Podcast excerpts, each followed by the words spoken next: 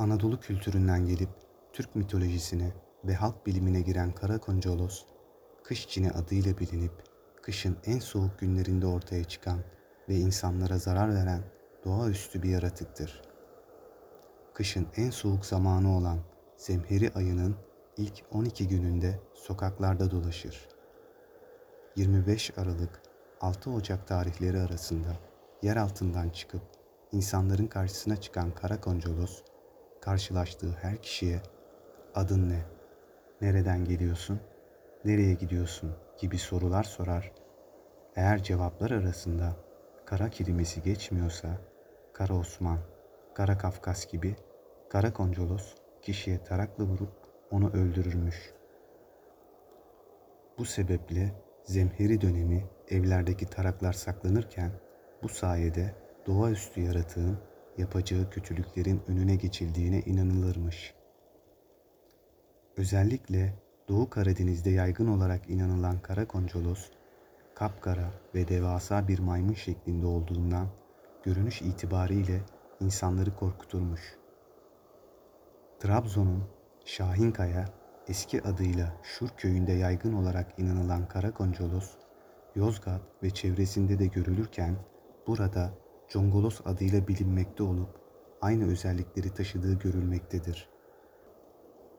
Rize'nin Hemşin ilçesinin inancına göre kış cini yani Karakoncolos'un kuzey rüzgarları estiği sırada denizden kürek çekerek kayığıyla geldiğine inanılmaktadır. Kış yiyecek ve yemek bulamadığında küçük çocukları ya da buzağıları yediği bilinirken halk kimseye zarar vermemesi için canavara yörenin yemeklerini sunarmış. Yörenin insanlarına göre Kara Koncolos insanlarla uğraşmazken kumsalda kumları saymakla kışı geçirirmiş. Ayı postuna benzeyen bir kürk giyen Kara Koncolos, Türk mitolojisinin canavarlarından olurken açıkta bırakılan yemeklere tükürmekte ve bu sayede insanları hasta edip öldürmesiyle de tanınmaktadır. Aynı zamanda insanları taklit etme özelliği de olan canavar, böylelikle gece uyuyan kişileri tanıdık sesiyle dışarı çağırıp onları donarak ölüme terk etmektedir. Kimi yerlerde inanışa göre pancar kaynatılıp eşiğe asıldığı takdirde o eve kara koncolosun giremeyeceğine inanılmaktadır. Soğuğu ve kışı temsil eden kara koncolos çoğunluğa göre karabasanın cisme bürünmüş hali kabul edilmektedir. Türk kültüründe önemli bir yere sahip olan Karakoncolos, Anadolu'nun iç kesimlerinde daha korkunç bir yaratık olarak insanlarda korku yaratırken kuzey kesimlerde zararsız hatta şakacı olduğu düşünülmektedir.